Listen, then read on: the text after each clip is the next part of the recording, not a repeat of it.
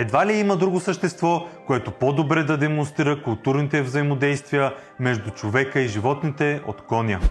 През античността конят е средство не само за транспорт, но става и животно, което е символ на определен социален статут. Първият сблъсък на най-ранните хора с конете е през палеолита, преди около 2 милиона години.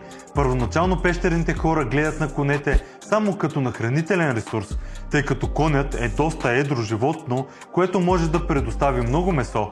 За първи път конете са одомашнени през 4-то хилядолетие преди новата ера от степните номади в Евразия. Освен, че ги използват като транспортно средство, те си набавят от тях и мляко, от което си правят не само млечни продукти, но и алкохол, когато го оставят да ферментира. През първо хилядолетие преди новата ера започва да се наблюдава голяма промяна, тъй като хората започват масово да притежават коне и те стават огромен фактор в античния свят. Въпреки, че през тази епоха конете са изобразявани като много мощни и величествени в изкуството, тогава те всъщност все още са били сравнително ниски на ръст в сравнение с съвременните.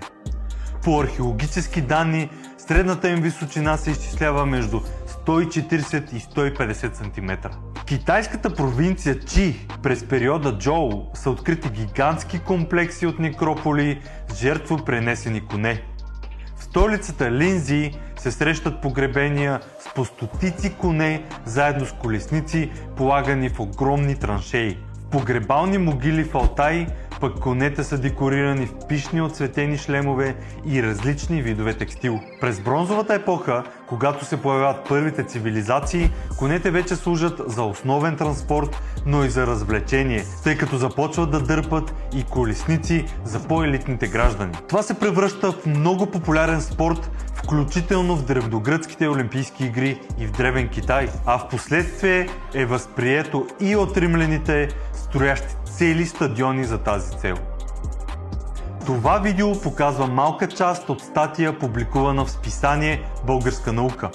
Всеки месец публикуваме онлайн списание за наука на разбираем език, за всеки с интерес към природата, историята, технологиите и науката в България и света.